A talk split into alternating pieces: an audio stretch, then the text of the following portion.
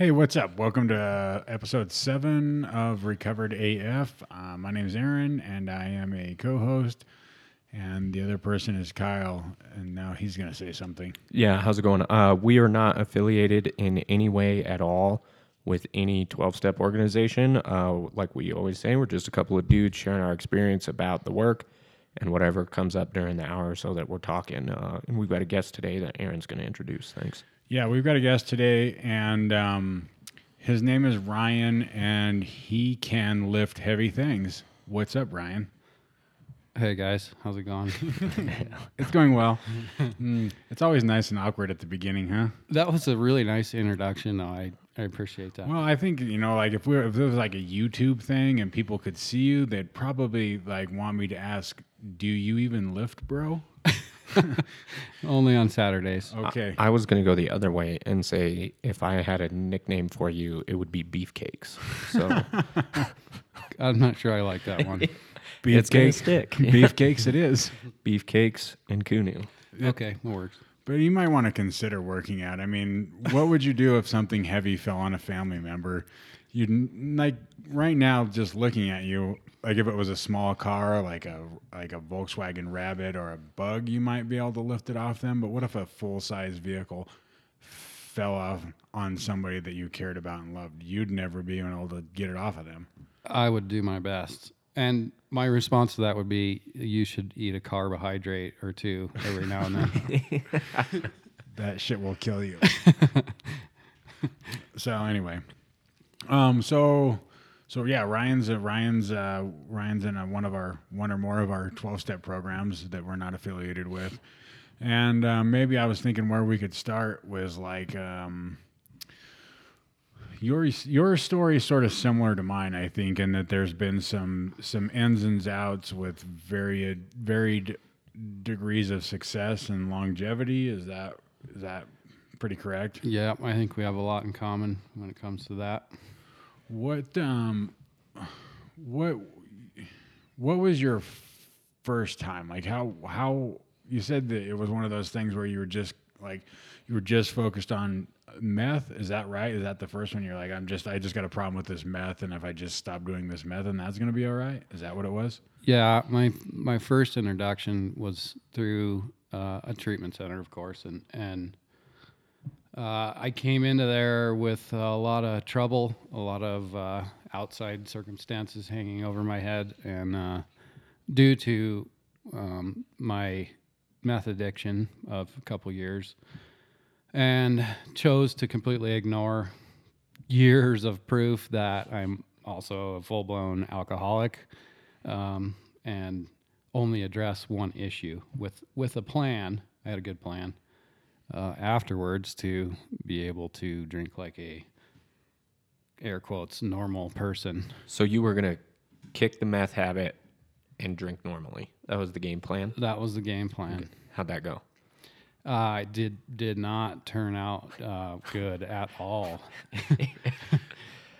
Well, just one thing I was going to tell you too, like since we're not affiliated with any twelve step groups, um, like we were talking about this yesterday when we were talking about that non affiliation, there are guidelines that that um, that are, that we use to follow in, in our meeting formats that are that are for the the good of the fellowship as a whole. But since we're not affiliated with anything, um, those things don't really apply to our podcast, so we're free to talk about anything. Whereas if, you know, as a meeting that primarily talked about alcohol, for those people that don't know, um, you know, I wouldn't really re- reference in a general way my drug use. Whereas, you know, on a, on this podcast, not being a, affiliated with any twelve step program or speak for any twelve step program, I can freely talk about being a junkie.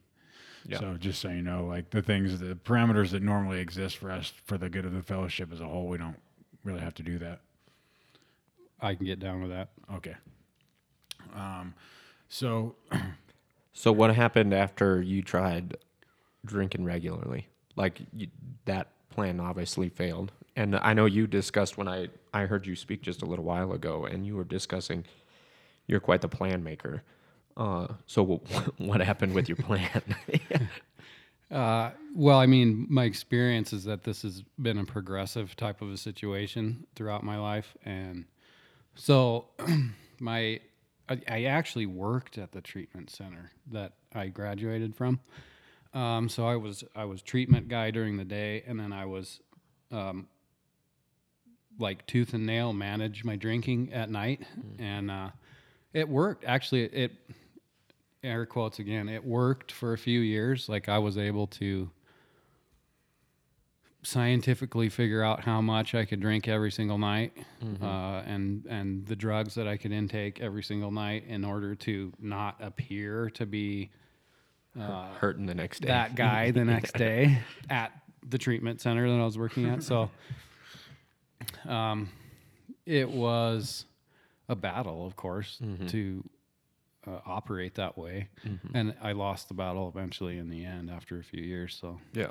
And then you were reintroduced to a treatment center or just a meeting or what happened then? no, actually, um, after quite a bit of pain and suffering and misery, um, and one um, moment of clarity, I guess you could say, uh, I went straight into 12 step fellowship um, without treatment and actually had a pretty awesome experience with that. And is that where you we reference um, our our mutual friend as our mutual friend? Is that where you met? Yeah. Yeah, he was my first sponsor. Right. And I was his first sponsee. Correct. And then a few years later, when I got sober, I actually started working with the same guy that you worked with, which is so our mutual friend has actually kind of put all three of us in contact in one way or the other, which is kind of cool.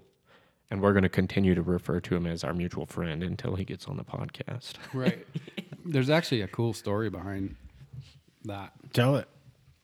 Um, So I came straight back into to Tell it. Let us have it, boy. here you go. uh, I came s- straight back into AA and uh, or a 12 step fellowship, You're all right. which happened to be AA that, at that point. Um, and uh, I walked into a meeting at an old club uh, here in uh, in town, and and uh, our our mutual friend was sitting in the corner, and He's going to love this one. and uh, um, I was a hurting unit, so I I I wasn't uh, playing the story out in my head so bad, but uh, he he remembered vividly uh, time that we really didn't get along in the past because we had gone to school with each other, and and uh, he did not care for me so much. Um, and so anyway, so I ended up calling because I, I had just moved back from uh, another location where I was I had a lot of friends in fellowships. And so I, I called a friend of mine back in, in well Denver. And um, I said man I'm I'm hurting you and I need somebody who's actually really doing you know I need a good sponsor who's into the book. And and so he ended up calling uh, a friend of his who called a friend of his in uh, Loveland, Colorado, who got a number of a guy for me to call. Um, and I called the number, and it was our mutual friend. And you guys, you, um, I, I'm pretty sure you guys hammered through the work, right? It wasn't like a year long process of uh, exploring the work. You you got into it pretty quick, right? I started sponsoring guys, I think somewhere between 60 and 70 days sober. And you had completed all 12 steps within that time period, yeah. Yeah.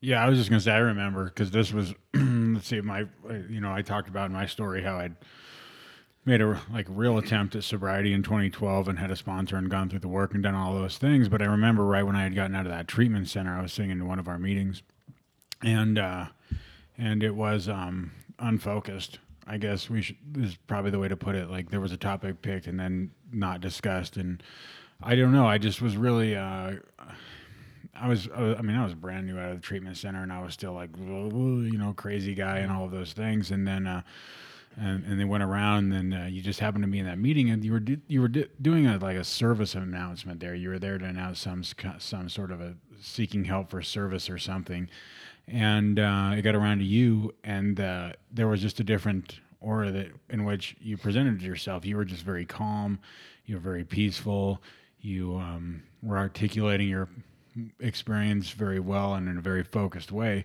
And like it's em- almost embarrassing to think about now, but I remember like I was like my turn to talk or something, and I was like, I don't know anything. I don't know, but that that guy's talking about the solution. I can hear it when I see it, and that guy's talking about it, and that gives me hope. And like I went and followed you outside, and I remember talking about like I remember having this conversation with you outside, and I was like, boy, they really want me to do these steps really fast and da da da, and I feel like I'm just going through it at breakneck speed. They wanted us to do five of them when we were in treatment, and you're like, yeah, I did um I did all of them in about I don't know, like 36 days. Maybe that wasn't it. That's how I remember it.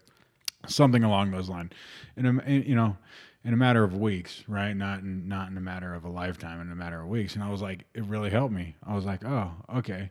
Because if this calm person had done this work and they've gone through it quickly, then then it's okay because you were the only one that seemed to be making sense. I think that my um, I had been opened up to that message, probably by what I would, you know, consider God had opened me up to a very specific message, and you were carrying that. And so, you know, I don't know. Like I came in contact with you not too long after that, and it was, uh, it was just one of those things that changed who I was, and that's how I started running with you and our mutual friend because you were like, you know, willing to meet me at meetings, and you guys were taking a meeting into a treatment center, and so yeah, that's how I got hooked up with our mutual friend who shall remain.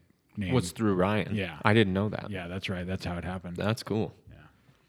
And then um, you guys, and I don't know this either, so that's why I'm asking. You guys started a, a, a group here. Is that right? The three of you, or was it more just? it was it was those two and our other mutual friend who we have scheduled for May to be on the show, but Yeah. she shall also remain ma- nameless until then. But yeah, he, he But then you became a Yeah. home group member there. yeah. But you guys were, were you guys just just were looking for a different experience when you guys decided to start that, or what? Yeah, well, it, it was uh, it was kind of spearheaded more by uh, our two mutual friends, and uh, then I think me and you kind of bought into it, and and it was mostly motivated out of, um, I guess it was our our uh, viewpoint of uh, something that was missing that we were not getting from our specific location. Uh, to put it to put it nicely. Yeah, that's a good way to put it. Um, and so like I talked a little bit in my, mine about like what went wrong, like how could a fellow go through the work and have this experience and then wind up, uh, you know, out on his ass, you know, using and drinking again. And maybe you could take us a little bit through that. So you get the sponsor, you guys go through the work very quickly. You have this, you know, spiritual experience that gets talked about. And like I, I see this happen a lot where we live. People get well and then they tend to leave. I think that, you know, they're like, there's no, I don't have to stay here anymore. But so like you, you know, you moved, you moved away and like that's sort of why I lost track of what happened to you. Um, so what, like what, maybe could you talk, tell us what happened after that? How did you wind up? Um, Back here. yeah. Yeah, Yeah, it's weird. Like a lot of times, I think, um, especially coming back uh, and then relating my experience in meetings, um, trying to convey. It's kind of a it's kind of a hard situation for me to talk about. Hey, this thing really works, and like I had it work really good at one time, and then here I am in a treatment center shaking. You know what I mean? Um, and so it's like, how do I convince these people that this thing really works when it obviously didn't work for me? Yeah. And unless you can really explain that experience to somebody, I mean, it's hard to explain that the experience to somebody who doesn't understand maybe the full extent of a 12 step program. Um, and so, yeah, I had this, this, um, amazing, incredible, um, very rapid uh, spiritual experience that completely changed my life. And like we were talking about, you know, I, the calm guy you're talking about was not the guy that walked in, uh, you know, 30 to 60. I don't know how many, I don't remember it was how long ago, but uh, that was not the guy that walked into those meetings uh, and walked into the program. So, um, yeah, I, uh, I had the experience and then I kind of morphed into an elitist. Yeah. That's a good word. Yeah. Yeah. I think we all have. A I think of all of us have experience doing that at one point. Fundamentalist, elitist, Yeah. 12 step snob. Yeah. Right. All around asshole. Just check, a check, check. highly judgmental spiritual giant. You know what I mean? That's right. yeah.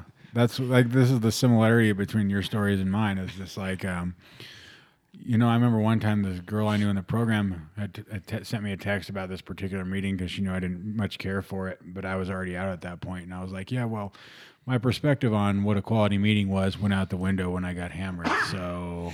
I can't really comment on that anymore, right? The guy that thinks everybody is doing it wrong until I'm the one, you That's know, drunk. strung out and drunk Yeah. again. Yeah, yeah, um, definitely. I mean, I don't. Definitely one of the areas that I I went the wrong way. I guess you could say. Um, but I was still I I was being this really judgmental guy, but I was still participating uh, with what I perceived as the best way to do things. Um, and and like you kind of talked about, um, I got I got well, and then it was like, okay, well, time to leave this location and move to another one, and and that's what I did, um, but still remained um, active, and uh, got a new sponsor, and I guess somewhere along the line, I, I mean, I, I I can't I can pick out like a a train of things that lasted maybe a year long that all contributed to uh, my departure from the fellowship and the program.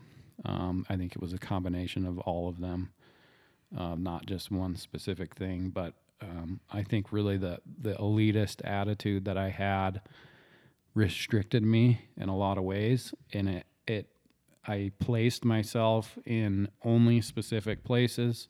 I was only interested in hearing a specific thing. Um, and then I was talking about things I wasn't doing. And then I started to feel like a fake. And then some, some circumstances happened in my life uh, outside of the program. and I think that I had just set myself up um, to be disconnected really with God when these things happened in my life, and so I was not equipped to handle them, and they slowly pushed me out the door.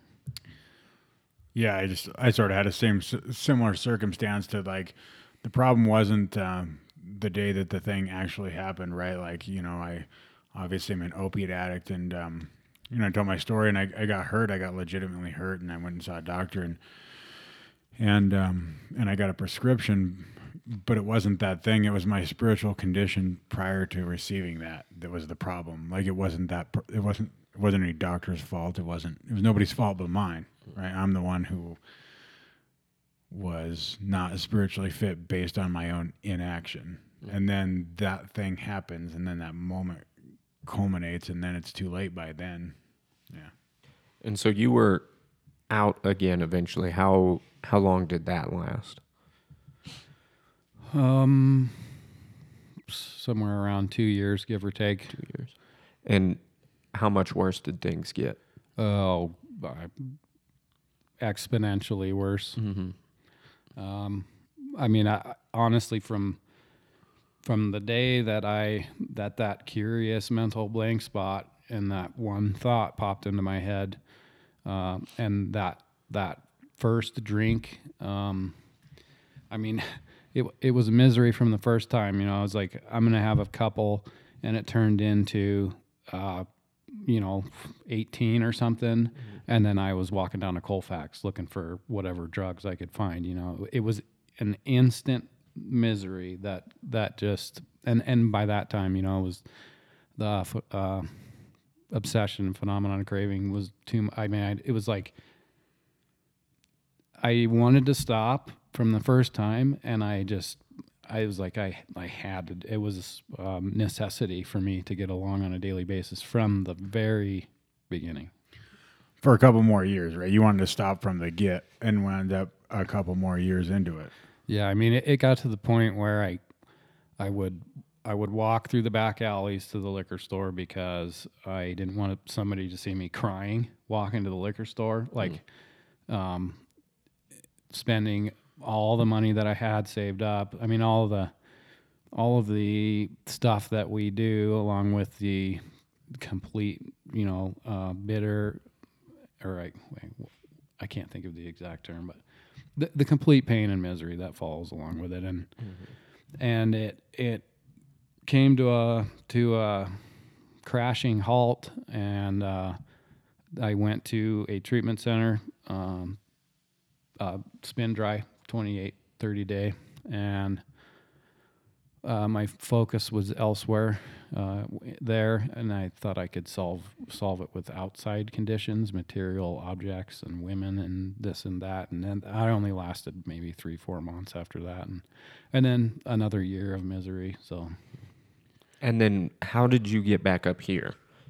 Because that's, it, you know, I look in your when you spoke a couple weeks ago. It was kind of like, oh yeah, there was like a quite an ordeal that ended someone kicking in your door or something essentially to get you back up here. How did that all transpire?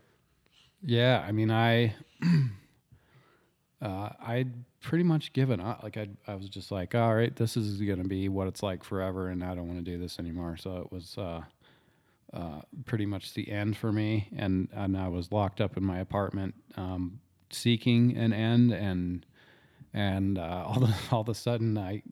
I had my I had uh, loud bangs like cop knocks on my front door, and somebody was in my hallway screaming and yelling at me open the open the effing door or else I'm gonna kick it down. And and so I crawled to the door and finally opened it and and uh, a good friend of mine uh, Brent he he uh, dragged me down in the car and drove me here to my mom's. Did he know um, anything about like the illness that you suffered from, or did you know him? Like how? I'm just curious. Like what would make him do that? Did he know anything about it, or are you guys just mutual friends through something else or work, or like how did he? How did he? Have you ever asked him how he got to that point where he realizes he needs to go kick down your door and pull you out? he's been a friend of mine for some time. He's seen me through all of the Okay. some of the worst, and uh, actually, my my mom called him because my work was because I just I literally just turned off my phone, locked my door, didn't go to work, nothing, didn't call anybody. So um, they started looking for me, and uh, called my mom, and he, she called him, and and he galloped over to the rescue. So Oh, so then, um, so then he brings you back to here to our town and drops you off at your mom's house, and then did she? Because like when I stumbled across you, you were already in that uh, our our local treatment center. Um, but like what?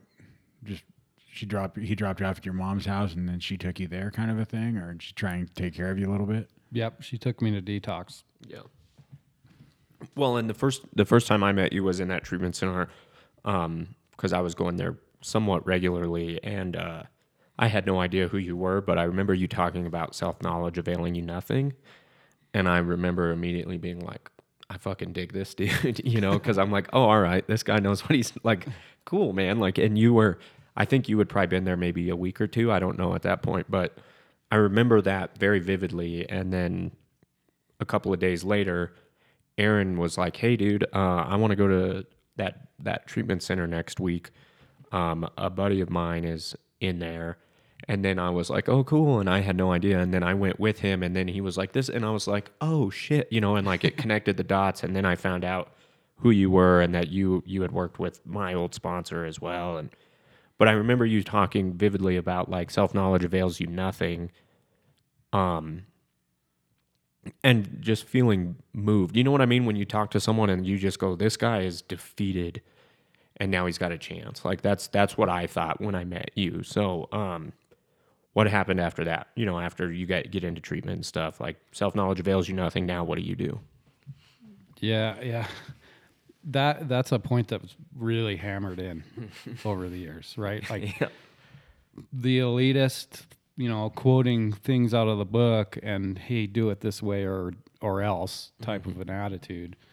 Um, obviously, did did not did not work. Right? It's it's a spiritual program, so I have to enlarge my spiritual heart and being an elitist is, has nothing to do with being spiritual, in my opinion. So, I mean, I, I, well, I wallowed around in self pity, and for a while, and I, uh, uh, I've, I've had this feeling like uh, I, the, the people that came to my rescue, uh, yet again, you know, like I didn't deserve it, and like I was in a bad spot, right, and and uh, I didn't want to be there, and and I had I w- was still in this given up phase.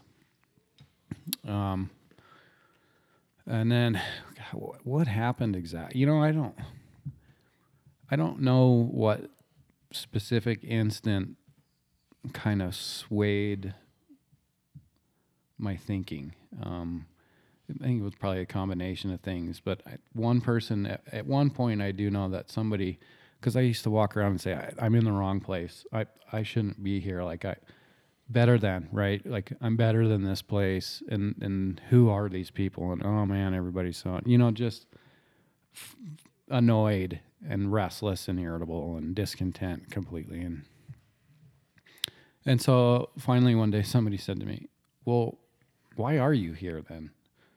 You know. And uh, I I said, "Well." Um, I don't know, I guess to get sober. And the, and she was like, no, why don't you figure out why you're here? And, and, and so I, I, I grabbed that and ran with it. And I started to, um, journal actually, um, every, every night I started to kind of write down what I was thinking and, and that morphed into, um, an 11 step practice uh, and that's when kind of God came into the equation. Um, and really, what I came up with and what I found out, right? Because I had all this knowledge about the program, I was hesitant to reveal that to people um, because I didn't want to be Mr. Know It All, A, and B, because I didn't want to, like we I was talking about earlier, like, hey, if you know how to do all this, then why the hell are you here, type of a thing. Um, and so I didn't have a place for that knowledge. Like it, it had no place at that moment for me. And when I realized that that knowledge actually gave me a one up on helping the people around me and of being of service and um, conveying a message. Um, that's when things really started to turn around. Is when when I, when I instead of being annoyed and mad with everybody around me, I decided to um, move past that and start helping the people around me. So at that point, um, you started helping other men in the treatment center. Were you working with somebody uh, also at that point, or is that is like helping them what sort of drove you to like, okay, now I've got to get through the work kind of thing? Like, how did it go? Yeah, I knew I, I knew I had to get uh, a sponsor, which was kind of a difficult task at first there, because you're you know fully relying on people to come in because I could not get out, um, and so I, I kind of started helping people in what capacity I could at the time, um, and then one night. Um, and it was funny because I, I had been really praying about it, like in my 11 step practice that I had started, uh, to, you know, please put a sponsor in, in my life. Like, please put somebody here so that I can start getting it. Cause I knew that, okay, you know, like I'm past this giving up phase. So if I'm going to do this, I, I've got to get into the work. Like, um, and so I was praying about praying about it that night uh, somebody walked in, uh, came came to the uh, meeting there at, at, that night, and somebody that doesn't go on a regular basis really, and and so I was like, well, okay, here's the guy, and um, then that, then I start. I went through the steps pretty quickly again. This phase too. Mm-hmm. And then, um, like right now, you're it's kind of cool to see because um, I I always joke about this, but honestly, there's some sincerity in it. Is uh, I w- I was going to that meeting pretty regularly, and then I went a few times, and there was like four or five outside people, and you that were there, and I was like, sweet man, like here's my chance to start doing something else on Monday nights for a little while, and um, so I hadn't been back in a few months, and I just went back on Monday to the treatment center again for the meeting, and uh, it's like a wholly totally different fucking place. It's like not even the same place I remember. So, and it's cool to see. I mean, you're you're basically. I mean, you're probably Aaron always jokes. You're probably sponsoring like half the people in there right now, and you're doing a bunch of work in there again. Um, how did that come about? Just by being there and sharing your experience, or what happened? Yeah, I did that. That was all me. Um, Completely responsible for saving that place. But it's funny if there wasn't some like previous experience like with that. It's you know like that's sort of what makes it funny is that's almost you talk about that elitist and that arrogance like that's sort of uh, like we had set out at, at one time or at least I had to round up a band of uh, minions and change the way shit gets done around here and like thought that I had the power to do that. yeah, I had to be. I I I had to really be. I have to still be really careful about that, um, because in my head, I I really want to take credit for what's happened around there. Um, it's a completely different place than it was when I got there. Um, but it it's not me. It was it wasn't me. Um, it's you know, I, I, I, I shared my experience. I shared what I know to be true. Um, and nothing else, right? I, I wasn't talking about things that I, I heard that sounded good. I was instead this time I was actually talking about things that I was doing uh, with a honest motive to try to help those people around me. And, and really what's blossomed for from that is that um, now it's not just me doing that right? People have taken things from me and and also from other people and out you know they've been motivated to try this out i think and and they've gotten sponsors of their own and they're sharing their experiences now and it's it's kind of caught on like wildfire. So you know i i can't, I can't take credit for that um, but i really like to look at that and think about like how um, cool it is that I've been able to be a channel for God in that capacity, I guess. Yeah, I think that's um, huge. I remember, I don't know when it happened, but going from talking about shit to just doing it and then sharing the shit that I've done, how much of a difference that makes. Because I remember bitching about not having any sponsees and all of this stuff, and I wasn't really doing anything. I was just, I had a bunch of knowledge about what to do, and then being able to finally start doing stuff and then see the that's the attraction. You know what I mean? Like all you're doing is doing doing the program and it's appealing and attractive so people are drawn to that as opposed to preaching the program or whatever. And that that was my experience too is that that switch from oh I know all of this shit to oh I do a lot of this shit. You know what I mean? Yeah. I, I, I actually I can remember leaving meetings where I had I had shared in the meeting and just feeling horrible, mm.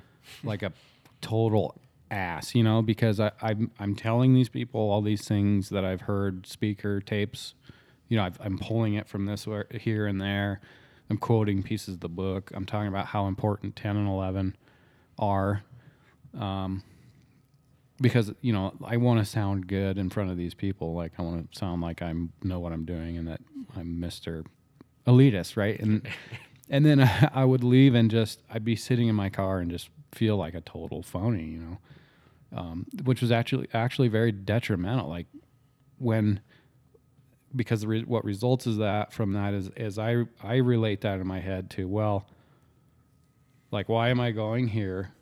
I just feel worse after I leave and and not putting it together in my head that I'm doing it to myself, kind of like everything else, right? Um, and so it pushes me out the door. Yeah, um, just again, so many similarities in our stories, and like, um, I think about that, and, and I did the exact same thing that you were talking about, and um, I think I think I heard you say it maybe in a meeting or maybe when you spoke, but like um, the question about you know having had such a similar experience, like the thing, the question I would ask myself sometimes is what what what is different this time, right? What is different this time? It looks you know from the outside a lot the same, and um, like I know that the last time that like I, I know that the answer this time has to do um, with God, and that being the center focal point of my life and that like the last time around um it was like Aaron Aaron doing the steps so that Aaron can look good doing the steps and talk about the steps. And it wasn't about having a relationship with anything or growth or any of those things. It was about me looking good inside the rooms and that's all it was um, one thing that was suggested is um, my wife brought up that sometimes the people that may may listen to this, our family and friends, may not be familiar with what what the steps are, and we're always talking about ten, and now we're talking about eleven. But just like if you if you never been to a twelve step program, and we're talking about ten and eleven. Um, 11 talks about prayer and meditation, and the way our literature lays it out is a morning routine or an evening routine. And then the 10 step is a, a, a continued inventory and it's with the spot check inventory when we experience resentment and fear and dishonesty and with self-pity that you know we do we go through a process when we, when the, when we experience those things. So if you're listening and you've never you know don't have any idea what the 12 step meetings are when we're talking about the 10 step and the 11 step we're talking about you know just some some self check inventories and some some morning routines and some evening routines Um, what is uh, what's your life look like today? Like, you know, I believe you're employed with the same company still, correct? Uh, yeah, um, I've been lucky. I've been very lucky in that in that capacity. And did they like for me when I I uh, when I got sober, I I was given a leave of absence from my company. Is that kind of the same thing that happened to you, or Yep, I've had two of them in the past couple of years. yeah? A- and um, you're uh, you're like right now you're out of the treatment center and living with other people that are trying to remain sober still though correct Yep, pretty much Yeah. sober living situation. What I was going to ask you about was what was your because um by the time I got to knowing you, you were doing an apprenticeship for this trade that you learned how to do, and I sort of wanted to ask you like, did you just jump prior to getting sober? Then, or did you just have jobs and like now you have a career type of thing? Is that what it's going on or? Oh yeah. Um, actually, that's been that's been a really big piece, um, because I, I- you know, I, I, I tell myself I've always told myself the lie, right? Um, that I'm I never went to college. I'm just a um, addict without a college degree that you know will never amount to anything but going from um, this job to that job to this job. You know, like I always felt like I would never, I was never good enough, I guess, to have an actual career. And um, as a result of, you know, going through the work and getting into it and doing it fast and, and, um, having this amazing spiritual experience and actually, you know, for for some time following what I what I perceived God was telling me to do and where He wanted me to go, uh, I landed in uh, the my current job. Um, I just some guy at the gym one day was said, "Hey, do you want to be a, a fire sprinkler fitter?" And I said, "Okay," um, and that's kind of how it happened. And and and so I took a lot of pride in that job from the beginning because it felt like something that was more than just a, a random job and managed to actually um, do very well at it. And uh, the funny thing is, is, is that job also gave me um, quite a bit of an ego issues. I think that dealt that had a lot to do with um, kind of my downfall, so to speak, um, towards the end, and then uh, towards the end of my last sobriety. I mean, and then while I was um, back in active addiction, um, my job actually became my identity, and and it was like the only thing.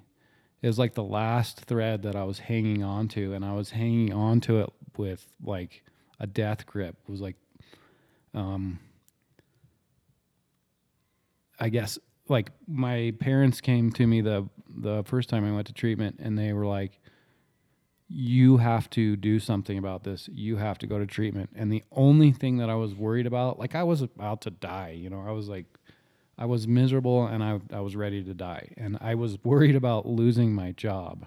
And I remember uh, distinctly like telling them about that, and my my dad looked at me with this crazy look on his face, and he was like there are other jobs, Ryan. you know, and that thought had never even occurred to me. Um, and so it's been interesting um, having a career, not thinking I deserve to have a career, having that be the only thing I'm alive for, um, and now trying to figure out how to be a good employee and not completely identify myself by what I'm doing for a living. Yeah, that was that's huge for me. I um I have similar experience with that and then today I'm able and I've never been able to do this before, but over the last year or so have like proper perspective of my job, my career. You know what I mean? And like I don't know where I learned that from. I think just understanding the depth and weight of my life and what's what's valuable and what's not valuable and because I mean I love my job and I work for my my whole family works for this job so you know I have like a lot of reasons to be attached to it and I'm able to for the first time leave that shit like at work and I used to always hear people do that and I'm like what the fuck are you talking about like that's the only thing I have you know and now it's just like oh yeah like shit's falling apart, at work. What else is new? Like, cool, man. I'm gonna go enjoy my night. I'm gonna enjoy hanging out with Megan. Like, I'm gonna do, you know, I'm gonna participate in my recovery life. Like, and be able to balance those things to the best of my ability. Um, which is, I mean, it's so foreign still to think like that. But I just, I notice things happen, and I don't have the same reaction to life anymore, especially around my work life, which is profound for me. You know. Yeah. Yeah. So one thing that I struggle with is, um, I guess, I guess, I don't know. Maybe I was just gonna make up a question because I didn't have one.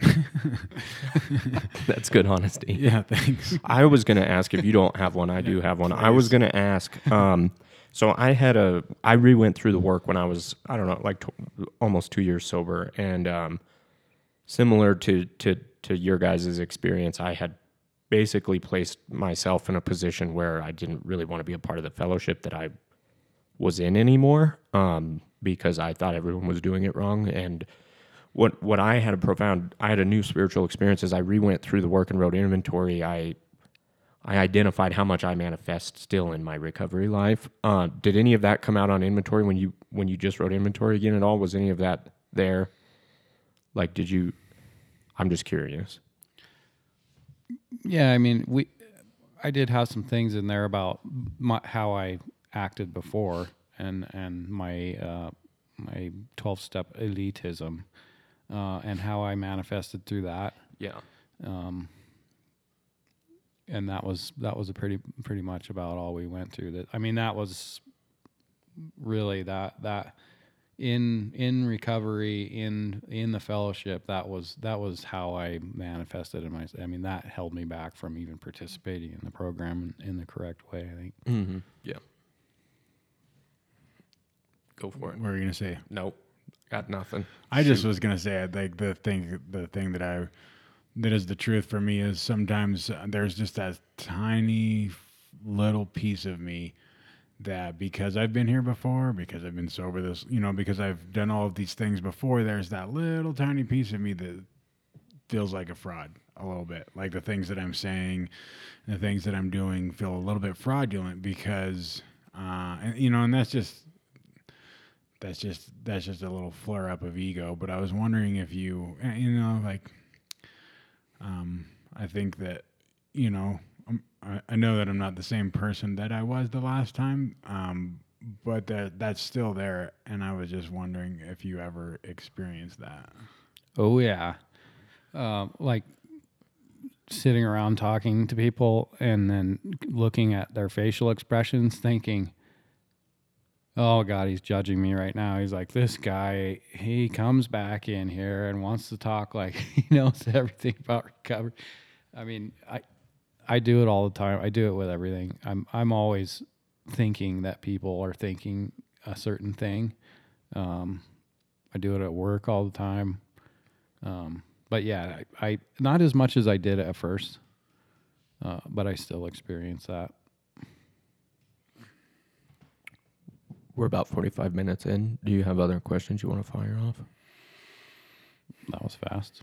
45. It goes by quick, dude. It's like a time warp. It is. Aaron and I sat down yesterday and knocked one out, and literally an hour went by, and I was like, "Holy shit, what happened?" yeah. So No, I don't think so. You've had a chance because you're through the work now. You've been around back a minute now. You've had a chance to go um, try and straighten out some of those relationships that because I know like you know another one of our mutual friends or one we may have referenced and you've had a chance to patch that up, but you've had a you've gone through and, and done what you can to patch up those relationships. Yeah. Yeah.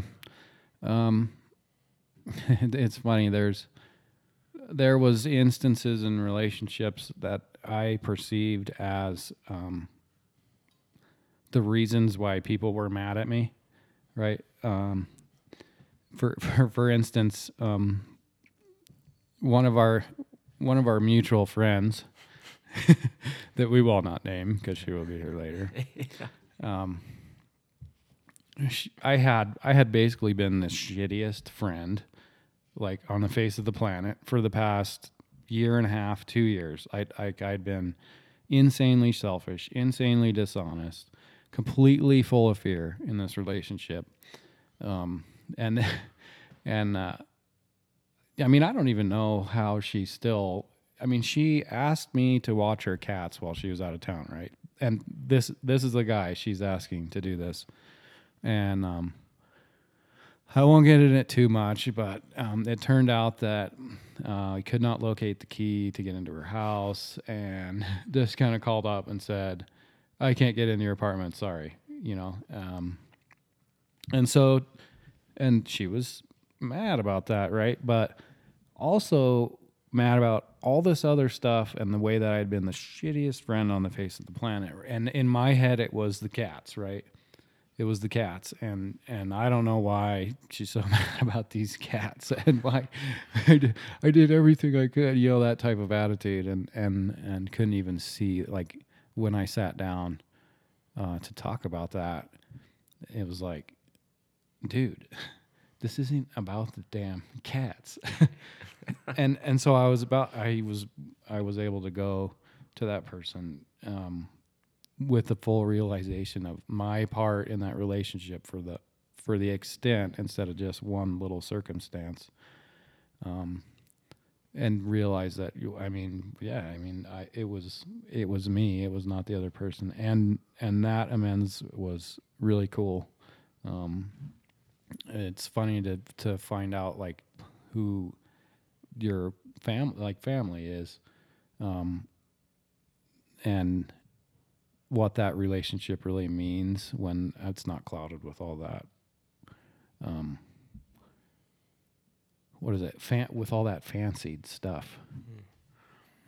The other thing I wanted to ask you about is uh, so what happened to me because I had been through the deal and done the deal is um, I had made amends to people and then I'd gone back out and then I had caused more damage and then I had to go remake amends to those people. And uh, it wasn't uh, it was it was not enjoyable I guess and like the specific examples I'm thinking about my in-laws and uh, had made amends to them and done that and, and, and done, you know, the stuff that they'd asked me to do. And then uh, gone back out and then caused them, you know, all the, you know, have to worry about their daughter and her well being and all those things. And then I had to go back there. And it's hard to say a lot on that second amendment. I think a lot of it was, I don't know what the hell I can even say at this point, other than that I'm at this step now and I have to do something to come and try and repair this damage that I've done. And it was mostly me listening. I was doing a lot of listening while they did all of the talking, and that's what it had to be. But I'm wondering about that, like. It's just you want to talk about being humble. Then go to the people that you've already made amends to and try and say something that you know, try and repair that damage again. Did you have to do that? Ye- oh yeah. um, yeah, those are d- very difficult. Uh, and yeah, it's like I I mean, what what can I say that's different? Um, I found that one of the things uh, that really helped during those amends um, is because they were I mean, now they're really interested in in knowing what it's like to be us. Um, I found that the people I went back to again, uh, and and were were very uh, way more sympathetic than I would have imagined, and also it was a pretty cool opportunity to kind of explain um, what I know to be to what this is. You know, like um, instead of just simply making the amends like the last time. Um, you know, saying the stuff that I did and, and it's because I'm selfish and, and dishonest and all this. This time it was it was more of kind of like a uh, opportunity to teach, kind of like what goes on with me. Um, and I think a lot of them through talking to me, like they they're starting to realize like how difficult this thing is for us. You know how how it's just. I mean, it's hard to explain to somebody, eh, but when somebody's been in it with you for for this long, it, it's I don't know the word I'm looking for, but it was a pretty cool experience um, with a few of those amends. Yeah, I remember um, my family kind of having that illuminated a little bit more because you know my dad told me he just thought I was weak. You know, like that was his exact words. Is like you're just weak. You know, you can't. You just can't. If you just tried harder, you'd be able to do it. And then for them to get some understanding of like what powerless means, and then you know what I mean. Like the, it's just they have a completely different perspective on it today, and I I I know in their lives interacting with other people like us, they have a new perspective on that, which is kind of cool to see where that guy used to just be a fuck up. And if he could just do it better now, it, you know, there's a different perspective. Like my dad's a, a pretty big boss at a, at a pretty large company and he has a new perspective towards employees that have the same struggles that I've had, you know, because of that, because he has a better understanding and stuff. And that's cool to, uh, like, I mean, I don't really get to take credit for any of that. I'm just, I'm just a drunk, you know, but like, it's cool for them to see that and to have that experience. And during my amends process, a lot of that stuff is like not what I'm going to say anymore. It's expressed through my action now and being a different person and then them seeing the power of of the program working and knowing that it w- it can work. You, you know? Yeah, t- it totally has a ripple effect. Yeah, exactly. Um, you know, like like my mom, for instance, is is trying to help her friends that are having the same issues with uh, their children or friends or or or husbands or wives, and and uh, I've I've seen it uh, a change in in my dad as well. Like he he used to be pretty rigid and uh, towards um, this this type of thing and towards addicts and and um, now he's he's taken a different approach and he's he's he's starting to understand what it's like and and starting to uh, want to lend a helping hand more than just turn away from it and and that's really cool to see. Absolutely. Yep.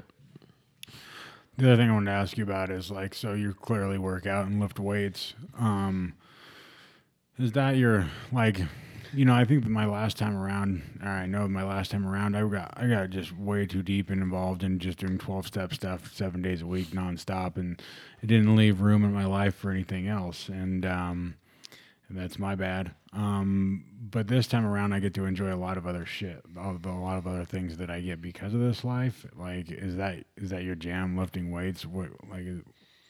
Your thing, or you do other things. What, tell us about tell us about yourself, Ryan. Well, I'm a Sagittarius. Uh, yeah, one thing I noticed is you kind of have. Um, I don't want to use the word systematically because that sounds like you have a plan again. But I've noticed you've gone from like you're fully into the work and the program to now you have a life, and so now you've kind of dialed back some of, you know, like. And I think everybody that's been through the work kind of eventually gets to that point where it's like, I can dial back some of this stuff because I have a life to live today. And I I've noticed that with you recently, like just off of some of the things you've said of like, oh yeah, like I cut that out because I on Fridays I do this now or whatever. You know, like share some of that. yeah, I, I this is a, an area I really have to be careful with, um, because I have to maintain that balance. Like my experience before is that I can dial back too much and push myself out, but I can also do way too much and push myself out. Um, I can I can take activities outside the problem or outside the program and turn them into a problem. In in other words, like the the way that I operate is that I find something that I like to do and then I overdo it. and we I- were just talking about our inability to moderate yeah. yesterday. Aaron and I were I have no idea what you're talking about, Ryan. yeah.